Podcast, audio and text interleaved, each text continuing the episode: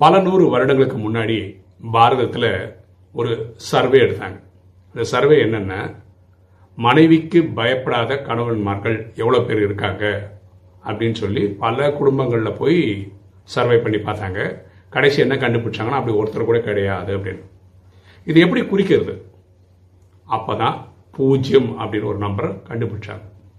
இதுதான் பூஜ்ஜியம் கண்டுபிடிக்கப்பட்டதற்கான சுவாரஸ்யமான கற்பனையான கதை. இந்த கதை எப்படி வேணா இருக்கட்டும்ங்க. ஒரு குடும்பத்தில் மனைவிக்கு பயப்படுற கணவன் இருந்தாலோ கணவனுக்கு பயப்படுற மனைவி இருந்தாலோ அந்த குடும்பம் வந்து சிறந்த குடும்பம் கிடையாது. கணவனும் மனைவியும் அன்பால் சேர்ந்து வாழ்றது தான் ஒரு சிறந்த குடும்பமாக இருக்க முடியும். எண்ணம் போல் வாழ்வு.